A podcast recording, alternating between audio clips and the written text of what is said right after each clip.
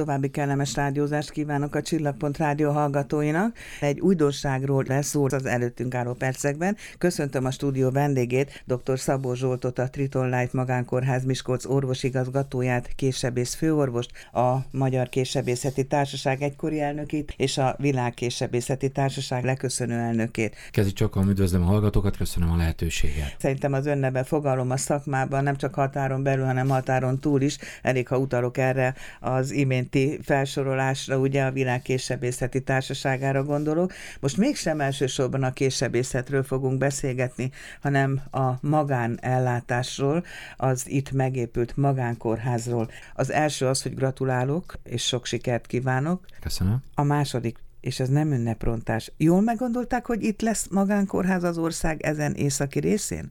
Hát azt, hogy jól meggondoltuk-e, azt nem tudom, de hogy sokat gondolkoztunk rajta, az biztos. Évekkel korábban megfogalmazódott bennünk az a gondolat, hogy vannak bizonyos területei a gyógyításnak, az orvosi szakmának, amik természetesen akkor működnek jól, ha centralizáltan vannak, ha nagy centrumokban össze vannak vonva, és sokkal könnyebb biztosítani az amúgy a világpiacon mindenütt látható komoly szakemberhiányt, gondolok itt a szakképzett orvos orvostól egészen a, a nővérek és az egészségügyi szakdolgozókig, és ennek a centralizációnak az a lényege, hogy sajnálatos módon az ember megszokta azt, hogy a kisvárosában, ahol született, ott meglegyen az a saját kórháza, a saját nőgyógyásza, akinél ő született, majd ő is annál fog szülni, és majd az ő gyereke is annál fog szülni, és ugyanott, de a világ, ahogy halad előre, és ahogy annak idején lóháton jártunk, az ma már nem loháton, sőt már nem is Trabanton, hanem egyre erősebb és gyorsabb és elektromosabb autókkal közlekedünk, autópályákon, amiről nem is álmodtunk. Az egészségügyben is egy visszafordíthatatlan és visszatartatlan fejlődés van. És ezeknek a centrumoknak a létrehozatala kapcsán, ugye főleg kezdetben olyan szakmák, amik nem igénylik ezt az egész nagy teljes infrastruktúrát, amit egy nagy megyei kórház vagy egy nagy egyetemi központ tud nyújtani, azok tudnak önállósodni. És a késsebészet pont egy ilyen, apró kis szakma, de akinek kész problémája van, az úgy érzi, hogy neki az a legfontosabb, hisz a kezünkkel dolgozunk, és mindent a kezünkkel csinálunk, és bizony nem mindegy, hogy egy kész problémával hónapokig nem tudunk dolgozni, vagy három-négy nap múlva, akár egy hét múlva megoperálva is már vissza tudunk állni a munkába. Fejlődés szót említett, én kikapom ezt a szót a fejlődést a jelen körülmények között. Láthatóan, hallhatóan sok vád, sok kritika éri a hazai egészségügyi, állami egészségügyi ellátást.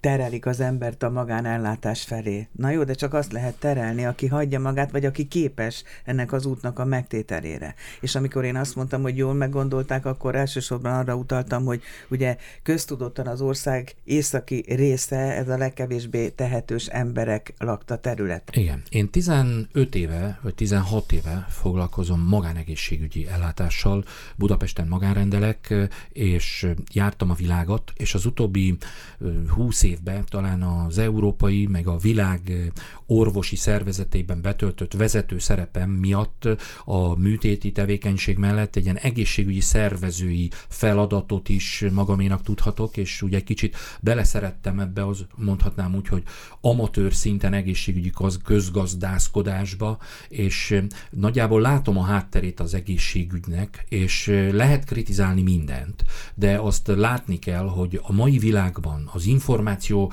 özön közönben az emberek hihetetlenül gyorsan tudomást szereznek a legmodernebb és a legfantasztikusabb egészségügyi megoldás. Gondolok itt MR vizsgálatok, PET-CT-k, robotsebészet, amik eh, úgy mindenki ma olvas róla, és holnap már ő is igényelni, és neki is szüksége lenne rá, és szeretné ezt, ugyanakkor ennek óriási költségvonzata van, tehát fenntartani egy igényeken alapuló egészségügyi ellátást, az olyan, mint hogyha most mindenki azt szeretné, hogy 50 milliós Mercedes-e vagy BMW-je legyen az ország minden lakosának, és hát sajnos nincs. Egy ország sincs ilyen. Sehol nincsen olyan, ahol az állami egészségügy mindenkinek azonnal, ingyenesen a legmagasabb szintű ellátást tudja biztosítani. Sajnálatos módon ezt ki lehet jelenteni, de a valóság egy kicsit más, ugyanis mindenütt vannak korlátok. Mindig egy, van egy kassa, van egy büdzsé, mint egy család háztartásban, hogy mindenki szeretne minden nap a legdrágább ruhákban, legdrágább nyaralóhelyeken, ötcsillagos szállodákban, bárhol is élni, lenni a legdrágább autóval, de mégsem ezt tesszük, mert mindenkinek van egy büdzséje, és mindenki a lehetőségeihez mérten. Na most egy országban az egészségügy, az oktatás, a szociális szolgáltatások azok egy egységet képeznek, és ebből nem lehet kiugróan magas egyik, ha a másik alacsony. Lehet valaminek a kárára többet költeni az egyikre, de ez egy nagyon hosszú, megfontolt egészségpolitikai hátteret igény. De azért tegyük hozzá, hogy ez a jelen történelmi helyzet azért ez kedvez a magánellátás fejlesztésének. Ennek rengeteg összetevő és tényleg így van. Ezelőtt 12 évvel, amikor Chicagóba elmentem egy világhírű klinikára, ottani vezető főorvos volt a főtitkárom a világ társaságban, és ott megdöbbenve tapasztaltam, hogy a csípőprotézis műtétre reggel jön a beteg, felvételre kerül, délelőtt megoperálják, és este hazamegy. Csípőprotét. Nálunk akkor még tíz napot feküdt benn a megyei kórházban a csípőprotézisre beérkező beteg. És akkor mondtam, hogy lehet, hogy ott egy napot tart egy ilyen műtét, nálunk meg tíz napot. És ennek oka van most már például a hivatalosan megnyílt és gyakorlatilag operatívan működő Miskolci Triton Life magánkórházban három napot van a beteg csípőprotézis műtét, vagy kettő napot. Bejövetel, műtét és hazamenetel kapcsán.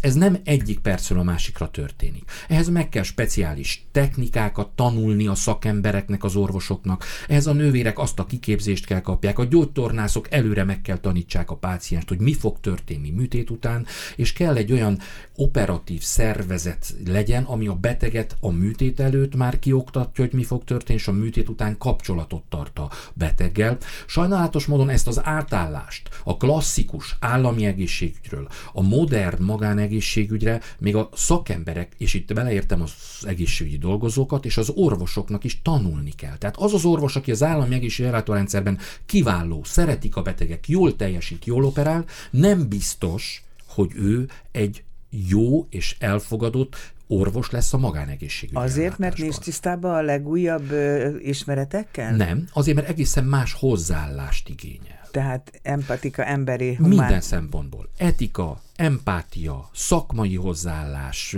technikák, technológiák, eszközpark, minden. Ez azt jelenti, hogy önnek, mint első számú vezetőnek, igazgatónak igen óvatosan kell összeállítani a gárdát. Nagyon, és pontosan ezért van az, hogy bár a Triton Life magánkórház itt Miskolcon is hét szakmára kapott engedélyt az NNK-tól, ez a Nemzeti Egészségügyi Központtól, illetve az ANTS-től, hogy közérthetőbb legyek. Ezzel együtt az elkezdett próbaüzemünk során csak a mozgás szervi területtel indultunk, ami azt jelenti, hogy ortopédiai és késsebészeti műtétekkel indultunk el. Volt egy egész napos összeülésünk, ahol kiértékeltük, hogy mi ment jól, min kéne változtatni, hogy alakul, mint alakul, és egy rövid úgy upgrade-elés, vagy egy az elhangzottaknak a megbeszélése után teljes melszélességgel indulunk a mozgásszervi területen, és fokozatosan fogjuk bővíteni más-más szakmákkal. Például első az a szemészet, már szemészeti műtétünk is volt, de ezt követően majd nőgyógyászati, általános sebészeti és urológiai szakmák is be fognak kapcsolódni, de, de nem mindent egyszerre hű bele Balázs módjára. Tehát az a hét szakma, a szakterület, az Ez mind akkor itt is itt elég elérhető, elérhető. és nem van. csupán a helyben és környéken élőknek, hanem bárhonnan. Bárkinek. Hogy lehet igénybe venni az ellátást? Egy gyakorlati példát szeretnék. Alapvetően azt látni kell, hogy a magánegészségügyi ellátásnak a szerveződése. Vannak országok, ahol államilag támogatott, és több magánszolgáltató egymás mellett állami finanszírozásban részesül. Összességében a páciensnek teljesen mindegy, hogy az ágy, a, a televízió, a fecskendő vagy az altatógép az egy magánvállalkozásé, vagy az állami, vagy az önkormányzaté. A pácienst az érdekli, hogy egy minőségi betegellátást kapjon. Ez egy teljesen más kérdés, hogy egészségpolitikai megfontolás kutatásból. Magyarország még mindig az állami egészségügyet priorizálja, tehát azt mondja, hogy a magyar népnek joga van egy magas szintű ellátáshoz, és ezt lehetőleg az állami ellátórendszerből kapja meg. Ezzel együtt megállíthatatlan a magánegészségügynek az előretörése, és a legfontosabb dolog, hogy ez a két rendszer nem ellenségei egymásnak, hanem ezek kiegészítik egymást. Tehát látni kell azt, hogy akarva akaratlanul az állami ellátórendszerben vannak olyan szakterületek, ahol egy úgynevezett sorbanállás, várólista alakul ki. Ilyen például a mozgásszervi betegségek esetében bizonyos kopással járó artrózisok, csípőprotézis, térprotézist, különböző izületi pótlások, izületi helyreállításokat igénylő műtétek. Na most ezekre van egy várólista. Nagyon sokan a páciensek közül ezt a várólistát nem szeretnék kivárni, ők úgy érzik, hogy ők nekik a panaszaik olyan erősek, ők nem akarnak két év múlva műtétre, vagy fél év múlva műtétre, és akkor szétnéznek egy kicsit. Legelőször ugye megkeresik a Google doktort a, az jó interneten, barátod? jó barátom, ahol azt írja, hogy, hogy ortopéd szakorvos, vagy csípőprotézis műtét. És hogyha egy ilyen beüt az ember az interneten, a mai modern keresők így, így megszámlálatlanul öntik a különböző orvosokat, a különböző magánintézményeket. Tehát Magyarországon nagyon sok magán járóbetegellátó intézmény van, ami azt jelenti, hogy a szakrendelőknek megfelelő megfelelő ellátást kap a páciens, tehát ott telefonon vagy interneten bejelentkezik, és azt mondja, hogy nekem fáj a csípőm, egy ortopéd szakorvoshoz.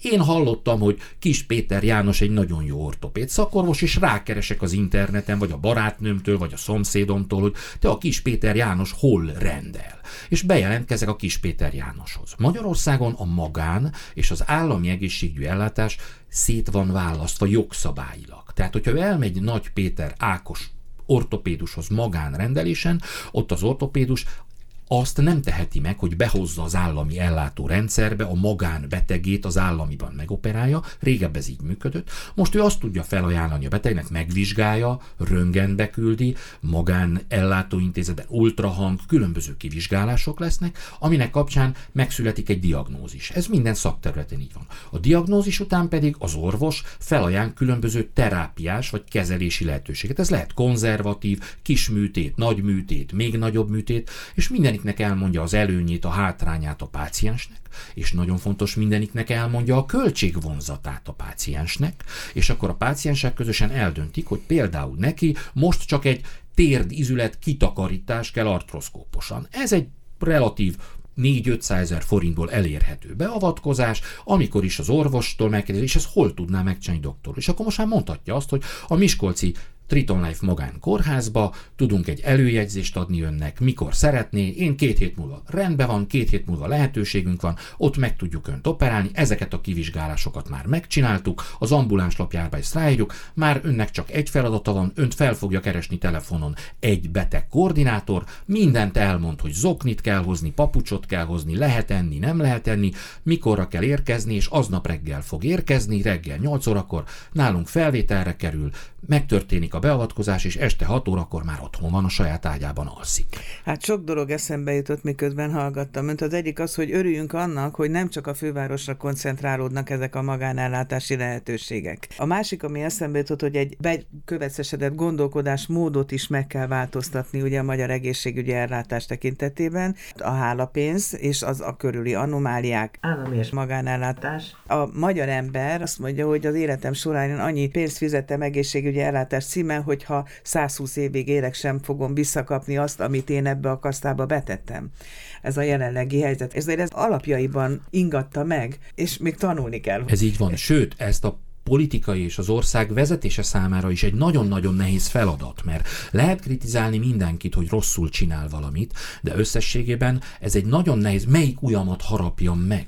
Tehát ahogy én ezt korábban is mondtam, alapvetően mindenkinek az a célja, hogy mindenki megkapja a megfelelő egészségügyi ellátást, de sajnálatos módon ez most már a mai világban, ahol olyan technológiai és technikai lehetőségek vannak, tehát nem lehet minden városban nagy kórházat építeni, nincsen rá személyzet, nincs rá szakkor orvos, nincsen rá szakszemélyzet. És amit említett a hálapénz, a hálapénz az sajnálatos módon egy, egy nagyon sok évtizeden keresztül be gyökeresedett rákfenéje volt a magyar, még mindig talán az a magyar egészségügynek, és ezzel együtt, hogy ez egy nagyon rossz intézményi lehetőség volt ez a hálapénz, nagyon sok helyzetben és esetben ez volt az igazi működtetője motiváló. a magyar motiváló eszköze, és ez egy, ez egy olyan párhuzamos szolgáltatáshoz jutó lehetőséget nyújtott bizonyos embereknek, akik erre hajlandóak voltak, vagy bizonyos orvosoknak, akiknek az etikai vagy az erkölcsi kódexük ezt megengedte, hogy ez tarthatatlan volt. Én nagyon sokat dolgoztam külföldön, ahol soha senkitől, több országban is egy fillér paraszolvenciát nem kaptam, de meg voltam fizetve. Meg se fordult a fejembe. Ugyanakkor nagyon érdekes az, hogy Magyarországon az egészségügyi dolgozók, de az oktatásban dolgozók is, ezt tudottan hosszú-hosszú évtizedeken keresztül mélyen alul fizetettek voltak.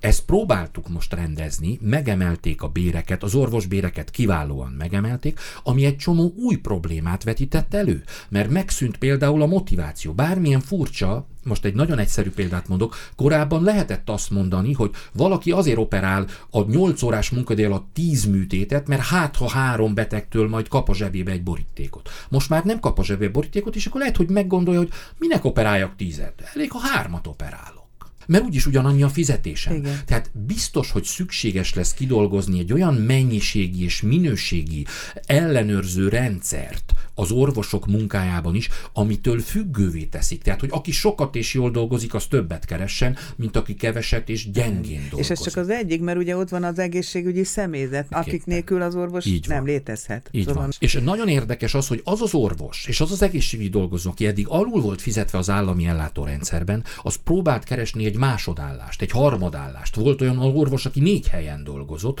azért, hogy egy kis pénzhez jusson. Addig, amíg 300 ezer forint volt a fizetése. Ahogy másfél millió forint lett a fizetés, azt mondja, én már nem megyek másodállásba. Én a szabadidőmet a családommal akarom tölteni, mert a másfél millióból nagyon jól megélek. Nem akarok plusz munkát vállalni. Vagy ha plusz munkát vállalok, az csak annyi pénzért teszem, hogy aztán az tényleg megérje nekem feláldozni a szombatomat, a délutánomat, a szabadnapomat.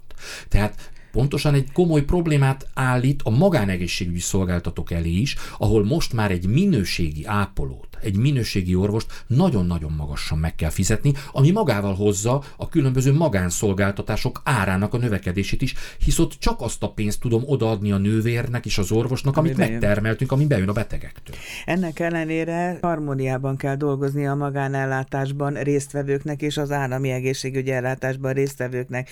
És bármennyire up a magánellátás, mind infrastruktúra, mind szakértelem szempontjából, azért bizonyos dolgok csak hiányoznak ami ott van az állami egészségügyi ellátásban. Így van. Tehát például, ami tetszett kérdezni, hogy sokat gondolkoztunk-e, hogy Miskolc a magánegészségügyi ellátó intézményt, fekvőintézményt, kórházat, magánkórházat, mert ugye eddig is voltak magánjáróbeteg intézmények, ugye a makroklinika, Igen. az Erzsébet fürdő, a DVTK Medikál, tehát léteztek, de magán fekvőbeteg intézmény, tehát igazi magánkórház, ez Nem. most nyílt, és hát az első, az első lépés, amikor ennek az, hogy egyáltalán csináljunk ilyet, az nem csak gazda gazdasági, hanem szakmai rész volt, amikor a megyei kórháznak a főigazgató főorvosával leültünk és végigbeszéltük az együttműködésnek a, a lehetőségét, a szabályait, a korlátait. Tehát mi azt nagyon jól tudtuk, hogy mi nem különállóan a szónak abban az értelmében, hogy elvonzuk innen a megyei kórházból a legjobb dolgozókat, és majd jó busásan megfizetjük, és nálunk fognak dolgozni.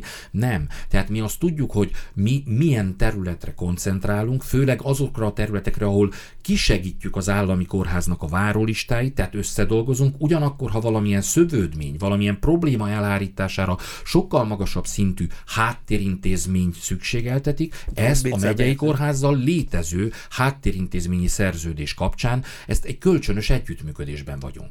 Ugyanakkor például a megyei kórházban dolgozó legjobb orvosok, legjobb szakdolgozók lehetőséget kapnak egy kis plusz keresetre nálunk a szabad idejükben, munkaidejükön túl jöhetnek hozzánk dolgozni, és pont erre a modellre, működési modellre is építettünk. Tehát nekünk nagyon kevés saját főállásban dolgozó orvosunk van a magánkórházba. Mi azokra az orvosokra támaszkodunk, akik az állami ellátóintézményekben is kiválóan teljesítenek, és a szabad idejükben hajlandóak magánintézményünkben is munkát vállalni. Munkát vállalni. Doktor úr, szereti az úttörő munkát? Én nagyon. Mert hogyha az életét végig gondolom, itt nagy hirtelen a késsebészeti centrum létrehozása, vagy a késsebészet oktatása terén a reform, ami szintén az Igen, az európai szakvizsgának az átalakítása. Csupa-csupa olyan dolog, amiért nem véletlenül kapta például a Magyar Érdem keresztkitüntetést 21-ben, majd a megyei primadíjat, mert ilyenkor mindig találkoztunk. És aztán a legutóbbi beszélgetéskor nem árulta el, hogy mire készül, hogy lesz egy ilyen kihívása. Az életem utolsó tíz évében azt gondolom, amikor elérte az ember szakmailag azt, hogy szakmának a világon az első számú képviselője, akkor mindig úgy szétnéz, hogy na mit lehetne még csinálni, ami érdekes, és ugye három nagy projektem volt, van. Az egyik, az ugye a DVTK Medical, tehát egy nagy multisportklubnak, aminek több mint 3500 sportolója van az egészségügyi rendszernek a kialakítása. A másik, ez a magánkórház, és a harmadik, hát az egy saját szívem csücske, egy tokai borászoknak a létrehozása. Sokszor kocincson barátaival, családtagjaival kívánok hozzá erőt, egészséget, és köszönöm, hogy bejött a stúdióba. Nagyon szépen köszönöm a lehetőséget.